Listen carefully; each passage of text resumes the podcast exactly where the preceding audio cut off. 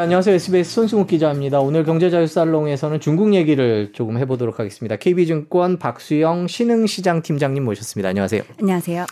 최근에 중국 정부가 뭐 친미가 악몽이 될 것 뭐 이런 식으로 계속 비난을 하면서 우리가 사드 때처럼 경제 제재에 또 나서는 거 아니냐 이런 얘기들이 나오고 있거든요.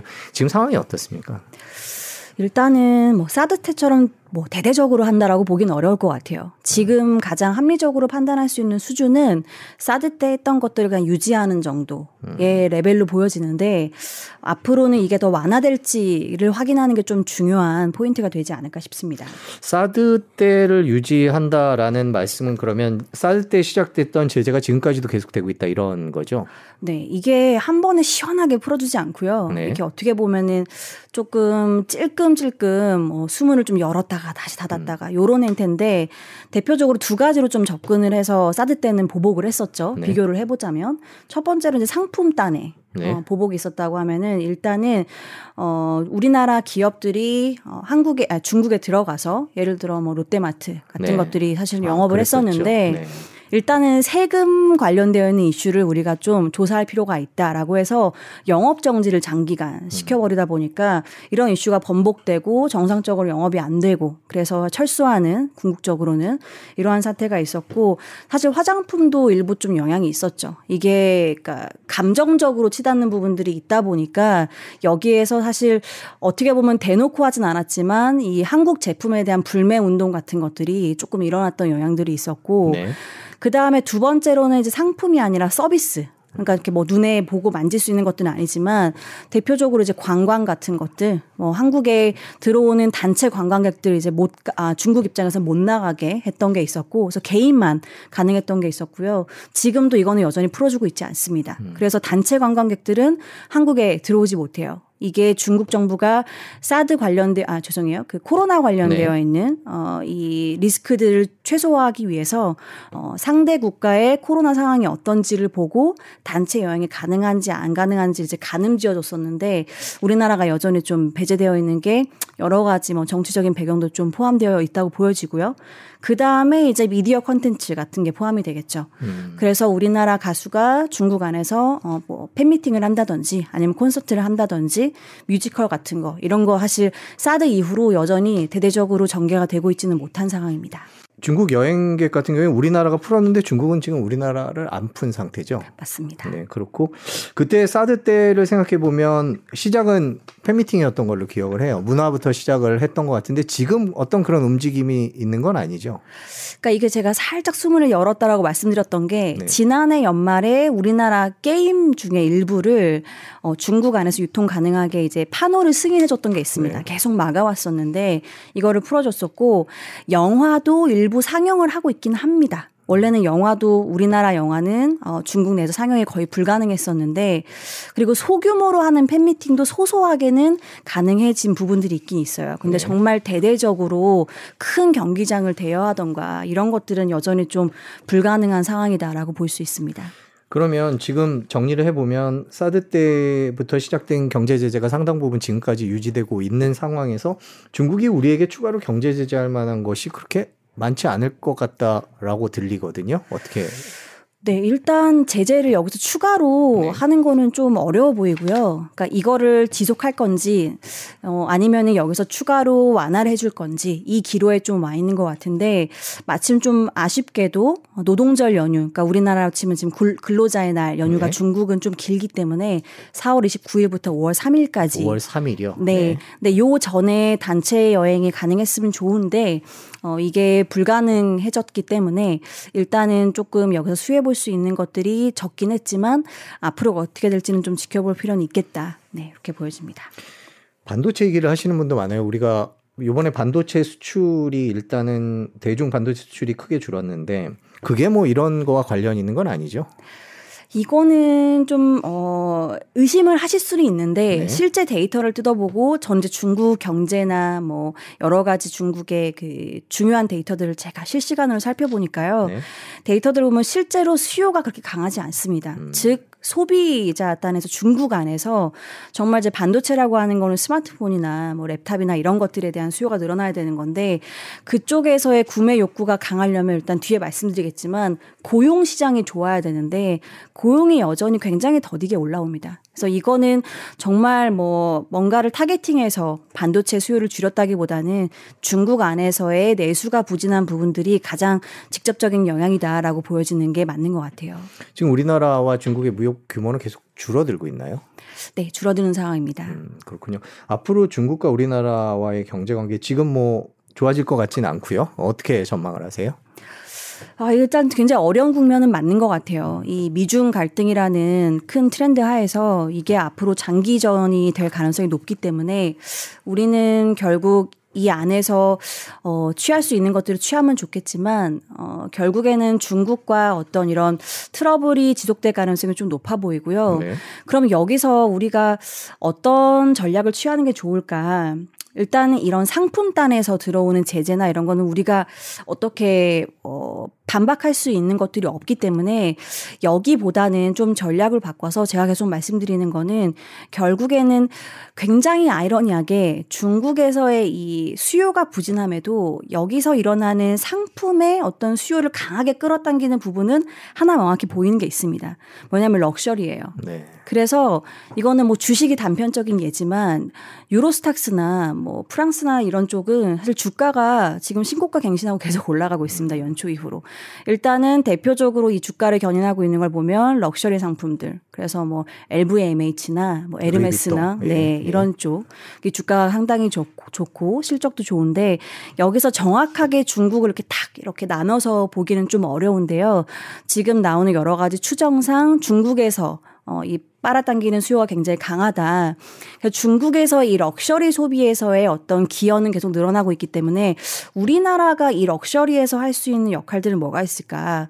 저는 여전히 미디어 엔터 이쪽인 것 같습니다. 음. 이쪽에서의 luxury화가 이미 우리나라에선 진행이 글로벌리 되고 있고 결국은 여기서의 수요를 중국 안에서도 계속 좀 가져갈 수 있는 이러한 방향성을 가져가는 게 좀 더 강화하는 게 맞지 않나 이렇게 좀 보여져요. 네, 미디어 엔터 얘기해 주셨는데 지난 사드 때 중국의 경제 제재 가장 먼저 시작됐던 게 그 분야인데 이번에도 그러지 않을까라는 얘기가 나오는데 어떻게 보세요?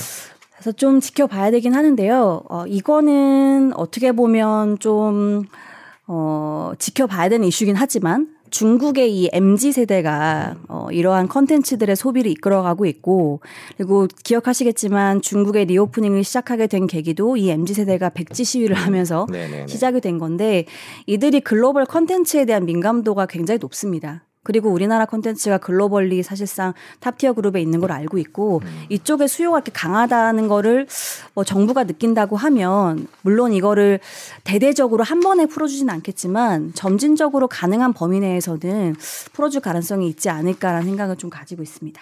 가장 핵심은 말씀드렸던 것처럼 이 중국 안에서의 이 수요가 올라오면서 우리나라에 어떤 줄 수 있는 것과 우리나라가 또 받을 수 있는 것 혹은 우리나라가 또 중국에 줄 수 있는 것과 이렇게 상호작용을 할 수 있는 것들이 좀 명확해지는 게 중요할 것 같아요. 근데 이게 아직까지는 좀 명확하게 드러나지 않은 상황이고 그래서 정확하게 지금 예단하기는 어렵지만은 음 여러 가지 정황상 어 사실 유럽은 중국과 정말 손을 잡고 싶은 걸까를 한번 들여다볼 필요는 있을 것 같아요. 물론 우리가 어떻게 보면 미국과 좀 적절한 좋은 관계를 맺어가는 게 당연히 좋지만은 여기서의 어, 좀 유리한 고지에 점하기 위해서는 애매한 노선을 가끔은 좀 취할 필요가 있거든요. 그래서 유럽도 이러한 전략을 취하는 게 아닐까. 그래서 음. 이러한 쪽을 좀 벤치마킹을 좀 하는 것도 방법일 수 있겠다. 음. 이런 생각을 듭니다. 제가 사실 우리나라 포함해서 대만 이슈, 우리가 민감하게 중국을 바라보는 이러한 포인트에서 좀 걱정하는 거는 내년에 좀 중요한 이벤트들이 많이 있어요. 일단 내년 1월 달에 대만 총통 선거가 있고요. 네. 그리고 내년 11월에 미국 대선이 있죠. 그러다 보니까 사실상 이 미중 갈등이 더 격화될 수 있는 소지가 다분하긴 합니다. 그러면 여기서의 어떤 갈등을 조장할 수 있는 여지들도 충분히 있고 이거는 사실 미국 쪽이 조금 더 원하는 방향일 수 있어요. 네.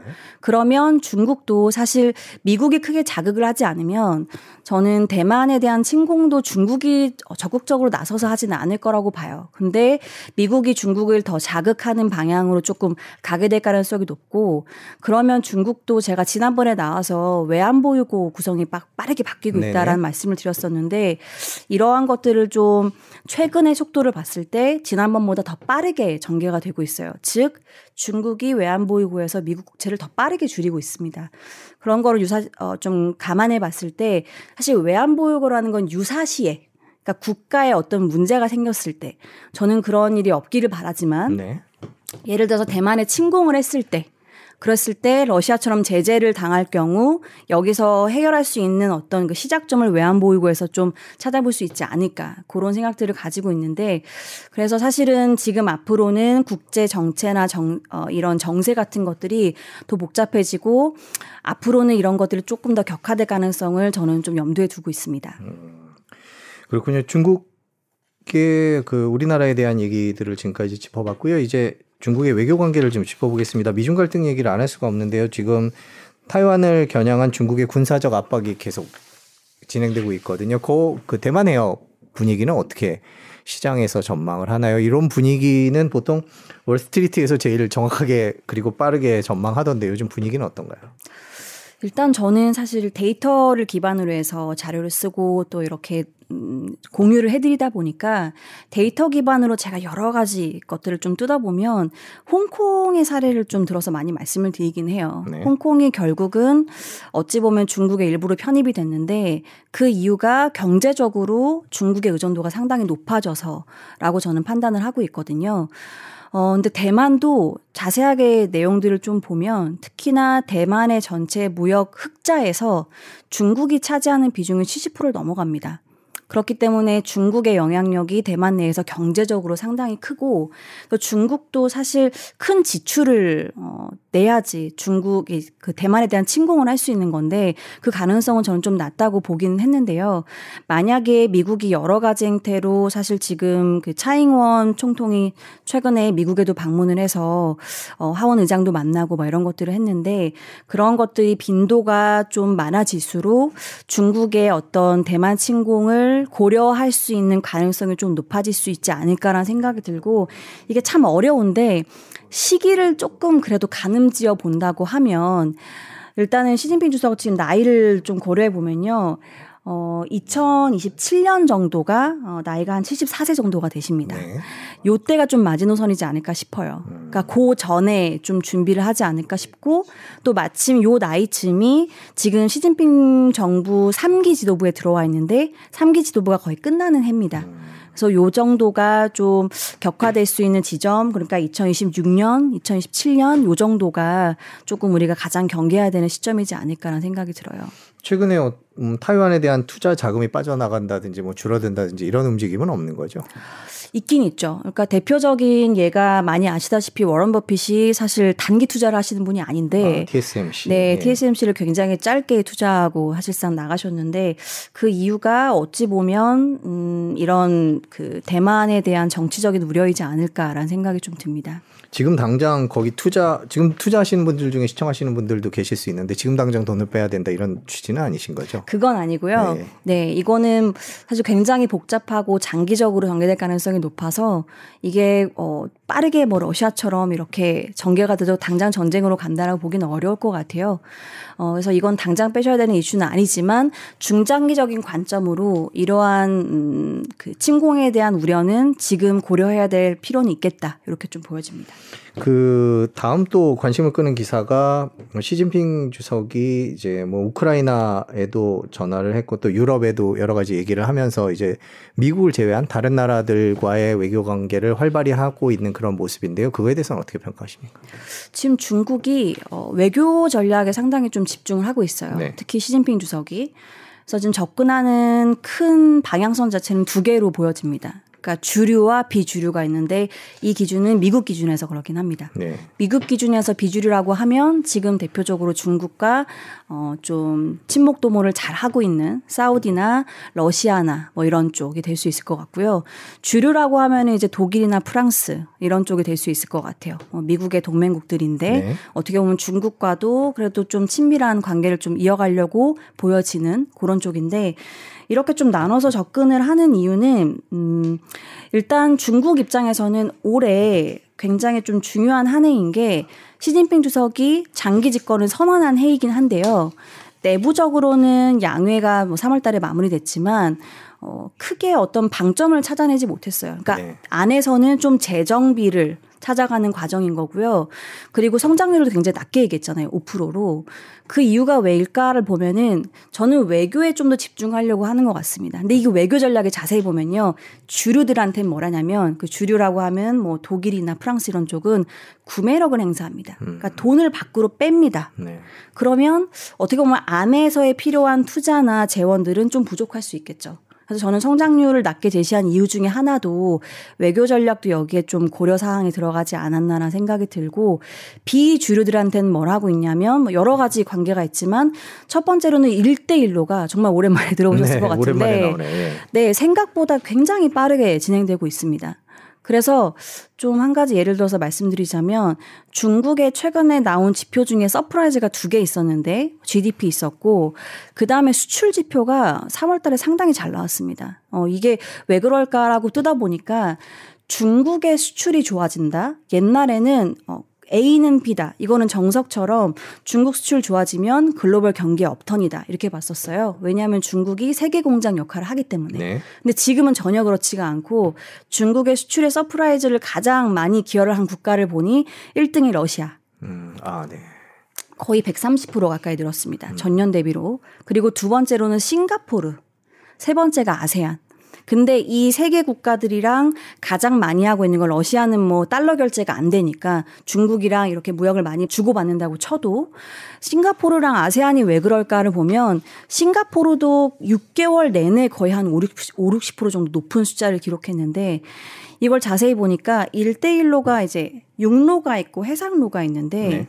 이 해상로를 갈 때 다들 아시다시피 이거는 이제 광 케이블을 연결해서 사실 1대1로가 중국이 재생에너지 capa를 계속 키워서 이 재생에너지를 수출하기 위한 수단으로 1대1로를 가져가는 건데 이 중요한 허브 중에 하나가 아세안을 가기 전에 싱가포르 싱가포르가 있습니다. 그래서 싱가포르를 중요한 케이블 허브로 삼아서 아세안으로 뻗어나가는 건데 그래서 싱가포르에 사실 광 케이블 관련되는 수출이 굉장히 많이 중국단에서 늘어나고 있는 상황이고요. 이거는 결국 일대일로의 프로젝트가 굉장히 빠르게 전개되고 있다.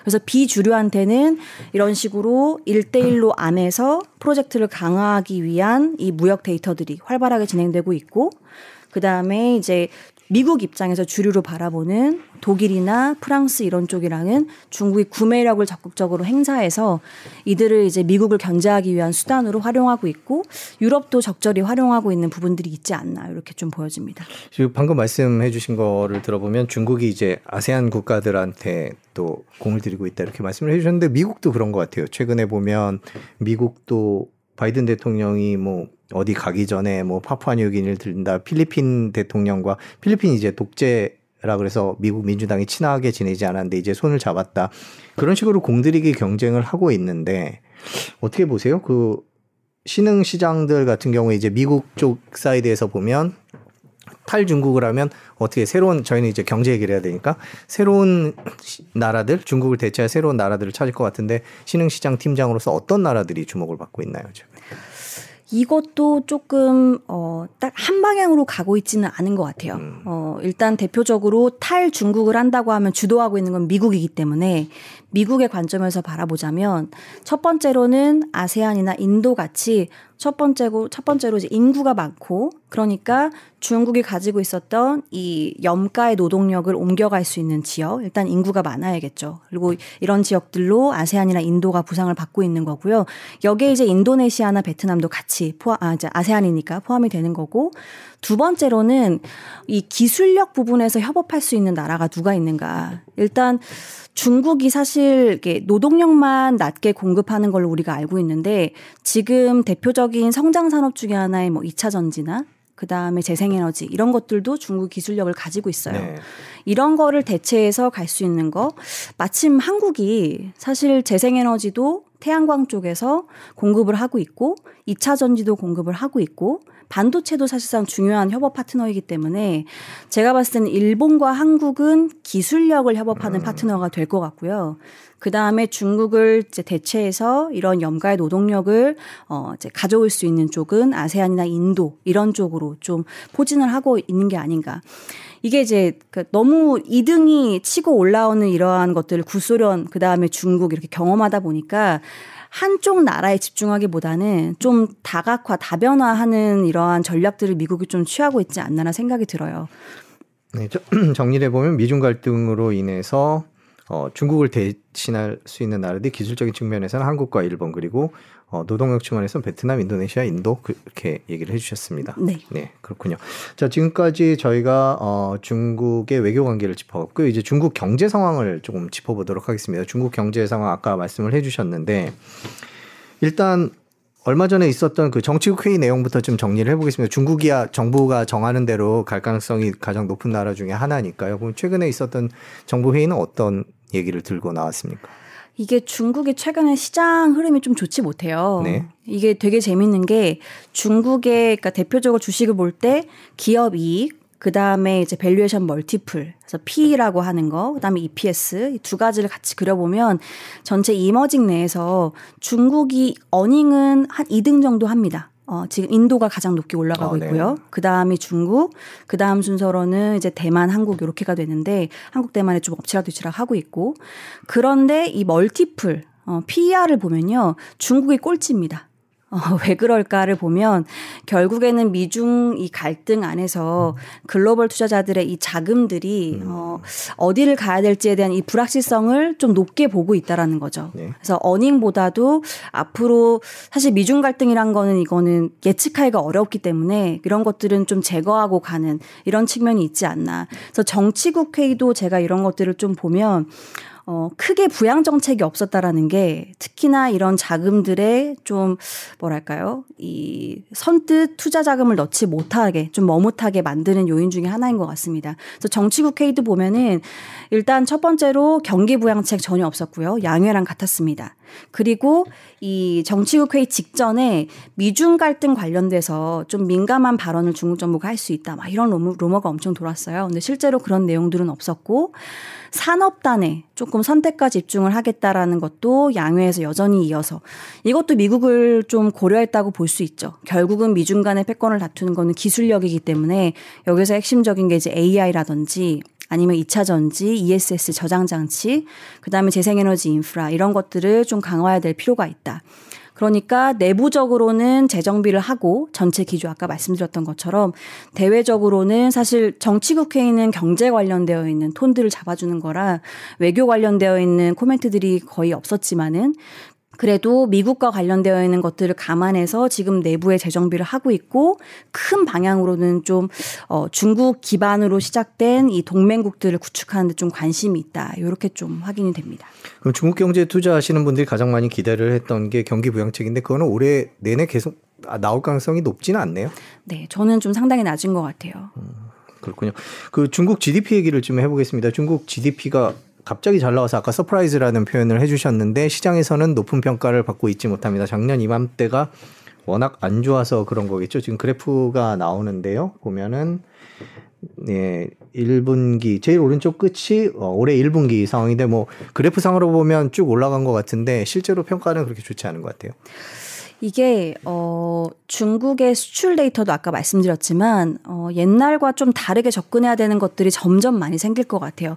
특히나 GDP도 이번에는 이제 기저 효과 때문에 높았다라고 말씀을 드리는데 어 기저 효과라는 거는 이제 전년 대비로 보다 보니까 어, 지난해 어떠는지를 보는 게 중요한데 네네. 중국의 지난해 기억하시겠지만 1분기에 가장 중요한 이슈가 상하이 같은 대도시들을 락다운한 아, 거였습니다. 예. 네, 그래서 lockdown하다 보니까 당연히 경기 경제 자체가 셧다운되다 보니까 이 기저가 베이스가 낮았고 그래서 올해 좀 높아 보이는 효과가 있었던 거고요. 특히나 어, 가장 좀 높은 숫자를 기록했던 게 소매 판매입니다. 소비 시장. 그러면 어 reopening reopening 이후에 드디어 중국 소비 경기가 본격 적으로 올라가는 건가? 이런 기대감을 품으실 수가 있는데 중국의 지난해 3월, 4월, 5월 소매 판매가 마이너스였습니다. 역성장이었어요. 음. 네. 그러다 보니까 굉장히 좀 높은 숫자, 10%를 넘어서는 숫자가 나왔던 거고요. 그래서 이런 기저효과를 싹 빼고 뭐가 좋아 보이는지를 들여다 보니까 1도 없었더라. 아, 그러니까 중국 경제가 네. 좋은 게 없다라는 말씀이시군요. 그래서 이제 어찌 보면 어, 시장에서 조금 실망했던 측면이 있지 않나. 성장률이 좋게 나왔는데도 어, 이제 사실 당시에 시장은 거의 환호를 하지 않았거든요. 네. 그래서 지수들이 조금씩 등락이 있긴 했지만 뭐 약보와 강보함 요 정도로 마무리가 됐습니다. 네, 그러니까 나온 GDP 성장률에 비해서 작년 기저효과를 생각하면 사실상 거의 나아진 게 없고 중국 경제는 여전히 좋지 않다 이렇게 보면 되는 거죠.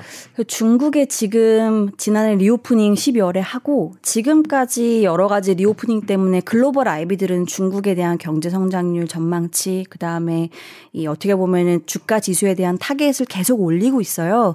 그럼에도 불구하고 중국이 globally 수익률이 좀 부진한 국가 중에 하나거든요.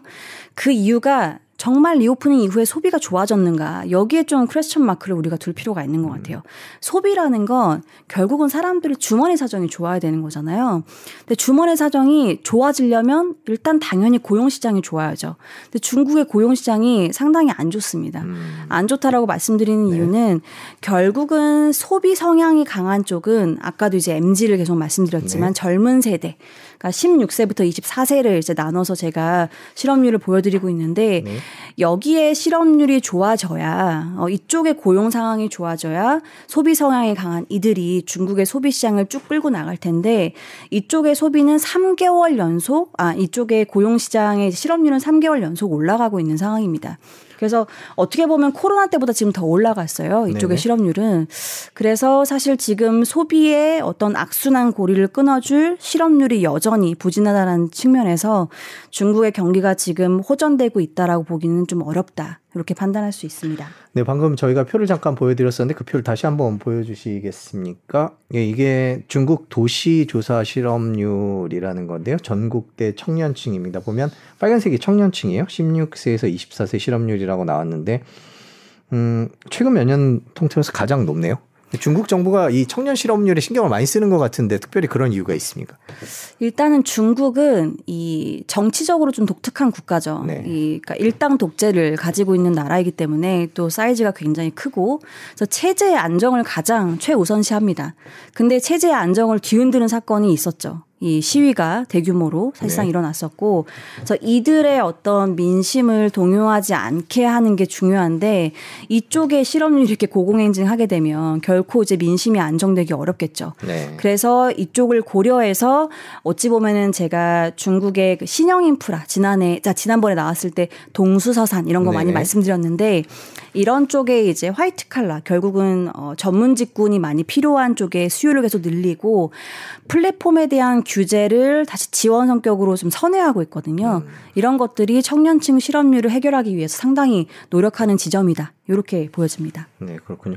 중국 제조업 세계 공장이라고 하는 중국의 제조업 PMI 지수가 나왔습니다. 이거 어떻게 봐야 될까요? PMI가 어 한 2, 3개월 정도 좀 올라오는 듯 했어요. reopening 하고. 생각보다 괜찮아 생각했는데, 어, 최근에 나온 거 보면은, 네. 어, 또 다시 좀 하락하는 모습입니다. 그렇게 그러니까, 표를 보면 뾰족하게 올라갔던 게 건설업이네요. 건설업. 네, 건설... 제조업도 좋아졌고요. 네. 네. 조금 이제 PMI가 제조업, 비제조업으로 나뉘는데, 보시는 것처럼 제조업은 정말 이제 생산하는 단에 있는 거고, 비제조업은 이제 건설업이랑 서비스업 이렇게 나뉘는데요. 리오프닝하고 서비스업이 좀 올라오는 속도가 제일 빠르긴 했었습니다. 건설업이랑 일단은 사람들이 나가야 어, 건설 공장에도 들어가고 그다음에 서비스업도 종사를 할 수 있으니까요. 그런데 이번 달에 생각보다 어그 이 고용 쪽에 특히나 아까 말씀드렸던 건설업, 서비스업 전반적으로 좀 안 좋게 나왔다라는 거는 아까 제가 말씀드렸던 결국엔 이 마지막에는 소비를 견인하기 위해선 고용 시장에 올라와야 되는 이 지속성이 보이지 않는다. 제가 GDP 나왔을 때도 자료로 말씀드렸던 게 기저효과를 제외하고 나서 안 좋아 보인다는 이유가 과연 이걸 지속해서 올해 연말까지 끌고 갈 수 있겠는가 그게 좀 안 보인다라고 말씀드렸는데 지금 PMI에서도 그런 것들이 좀 보이고 있는 겁니다. 지속성에 대한 의구심. 음. 그러니까 결국은 소비를 기반으로 한 중국의 올해 성장률이 지속적으로 올라가기는 좀 어려울 것 같다. 다만 이렇게 궤적 자체는 그래도 좀 우상향하는 곡선을 그릴 것 같기는 해요. reopening을 했다 보니까. 근데 시장의 기대는 reopening 하고 나서 소비가 이렇게 좋아질 것 같아요. 네. 눈높이가 굉장히 높아져 있었는데 컸죠. 네, 그 눈높, 눈높이를 상당히 낮춰야 될 만한 지표들이 좀 나왔다라는 게 가장 큰 화근입니다. 그 중국 경제를 얘기할 때 가장 어, 걱정으로 얘기했던 게 부동산이었거든요. 부동산 상황은 지금 어떻습니까? 부동산은 음, 두 가지 측면으로 좀 보실 필요가 있는 것 같아요. 일단 중국이 부동산 발로 큰 리스크가 생길 건가? 네. 이거는 많이 해소가 되고 있는 것 같습니다. 음.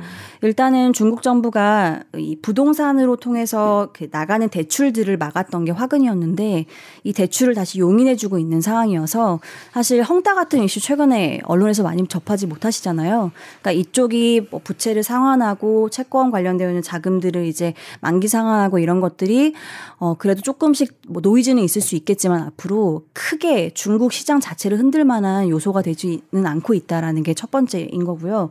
두 번째로는 중국의 전체 GDP에서 부동산이 차지하는 비중이 뭐 한 25%에 30%꽤 크다라고 우리가 알고 있는데 이 비중을 앞으로 중국이 늘릴 것인가? 아니면 줄일 것인가의 관점에서는 앞으로 계속 줄이려고 하는 노력들을 계속 이어가고 있습니다. 그렇기 때문에 지금은 제가 재정비라고 말씀드렸는데 이 재정비 안에 부동산의 GDP 기여도를 낮추고 특히나 이제 인프라 투자나 인프라 투자 안에서도 조금 디테일하게는 제조업이랑 연결되는 데이터 센터를 확장한다든지 그 다음에 뭐 충전 인프라 같은 거 전기차, 이제 2차 전지 이런 것들을 확장한다든지 이런 쪽의 기여도를 계속 높이려고 해요. 그러니까 이런 조정을 해 나가는 재정비 과정에서는 성장률 높게 가져가기 어렵거든요. 음. 그래서 이런 것들이 조금 다 이렇게 톱니각기가 맞춰서 움직이고 있다 이렇게 보실 수 있습니다. 네, 지금 저희가 중국 경제를 계속 짚어보고 있는데요. 최근에 또 눈길 끌었던 기사 중에 하나가 중국의 국가외환관리국이 발표한 은행 대외 결제에서 위안화 비중이 달러 비중을 처음으로 넘어섰다라는 부분이거든요. 이게 의미가 있다 이렇게 보세요. 오, 전 상당히 의미 있는 변화인 것 같습니다. 이게 중국 은행들이 결제하는 대금 안에서 어, 사실 유화나 달러 비중이 어떻게 바뀌었는지를 보여주는 건데 역대 처음으로 역전이 됐어요. 네. 그래서 유화나가 달러를 뚫고 이제 올라간 상황인데 어, 이거는 물론 전체 스위프트 글로벌 결제에서 유화나가 차지하는 비중은 여전히 미미하기는 합니다. 그렇긴 하지만 중국 내에서 이렇게 변화가 처음으로 나타났다라는 건 첫 번째로 기여도가 높은 건 여전히 러시아로 보여지기는 해요. 러시아는 지금 스위프트에서 아예 제외가 돼서 달러 결제가 안 되니까 어찌 보면 조금은 피동적으로 유한화 결제하는 것도 있는데 두 번째로는 이 아까 말씀드렸던 싱가포르 같은 지역 그리고 아세안 쪽에서 일대일로 관련되어 있는 결제 대금이 유한화로 계속 이뤄지고 있고 그다음에 브라질은 이미 유한화로 사실상 결제를 하겠다라고 선언을 했고요. 사우디도 지금 연이어서 얘기를 하고 있는 네. 상황이라 이러한 중요한 원자재 단에 있는 결제를 유한화로 하게 되면 궁극적으로는 유한화의 영향력이 커지는 어, 시작점에 있는 건가 아니면 한번 바람이 불고 끝날 것인가를 보면 조금 눈여겨 봐야 되는 변화의 시작점에 있는 게 아닌가라는 생각은 듭니다. 근데 아직도 전 세계적으로 보면은 위안화가 차지하는 비중은 아주 낮죠. 여전히. 네, 맞습니다. 네. 여전히 뭐 사실 달러에 비해서는 거의 네. 네, 5% 미만밖에 안 되기 때문에요. 네. 중국의 비중은 사실 지금 거의 미미한 상황입니다. 네, 그런 상황인데 위안화로 계속 결제가 더 늘어날까에 대해서 회의적인 시각도 많아요. 과연 미국이 가만히 달러 패권을 놓치 달러 패권에 그 어느 나라보다 많이 집착하는 미국이 과연 그걸 놔둘 것이냐라는 시각이 많거든요. 그런 전망에 대해서는 어떻게 보세요? 그렇죠. 이거는 뭐 짧은 시간 내에 5년 안에 뭐 유한화의 어떤 그 위상이 급속도로 올라간다 이렇게 보기는 어려울 것 같아요. 네. 그러니까 큰 기류 하에서의 변화가 조금씩 꿈틀인다라고 보시는 게 합리적인 수준인 것 같고요. 다만 유한화가 동, 아, 중국이 지금 동맹국들이랑 이렇게 좋은 관계를 맺으려고 노력하는 부분들 그리고 미국 의 동맹국들이랑도 이렇게 구매력을 행사하는 부분들이 조금씩 성과를 나타낼수록 어떻게 보면 미국의 좀 조바심은 커질 수 있을 것 같고 궁극적으로 저는 이제 재생에너지로 크게 이, 어, 이 어떻게 이 전력원의 이 기본 자체가 바뀌게 되는 시작점이 중요한 포인트가 될 것 같습니다. 그거는 일단은 저희가 앞으로 뭐 15년, 뭐 20년 이렇게 길게 보고 있기는 하지만 그 프레임 하에서 중국이 전체 재생에너지 공급량은 거의 대부분 태양광 기준으로는 70% 이상을 중국이 공급하거든요. 네. 그렇게 된다고 하면 저 유한화 결제 이 비중이 빠르게 늘어날 수 있는 가능성 좀 커질 것 같고 그 안에서의 이제 미국과의 관계를 좀 저희가 자세히 들여다볼 필요는 있겠죠. 어떻게 전망하세요? 중국이 지금 계속 위안화 결제를 늘려 나가는 게 순조롭게 진행될 거다 이렇게 보세요. 아무래도 미국이 되게 민감하게 반응하던데 보니까. 그래서 일단은 저는 어, 짧게 5년 정도를 본다고 하면 네. 지금 정말 미국과 등 돌린 쪽 어, 그러니까 우리가 보여지는 러시아라든지 사우디라든지 이런 쪽 위주로 위안화 결제를 일단 주고 받으면서 중국도 여러 가지 경험을 좀 쌓을 것 같고요. 다른 나라들이랑 이렇게 위안화 결제를 해서 본격적으로 늘려나가는 거는 5년 안에는 조금 어려운 그림이지 않을까라 생각은 듭니다. 네, 그렇군요. 언론 보도에 많이 나오고 있는 중국 얘기와 또 중국 경제 상황 짚어봤습니다. 오늘 긴 시간 고맙습니다.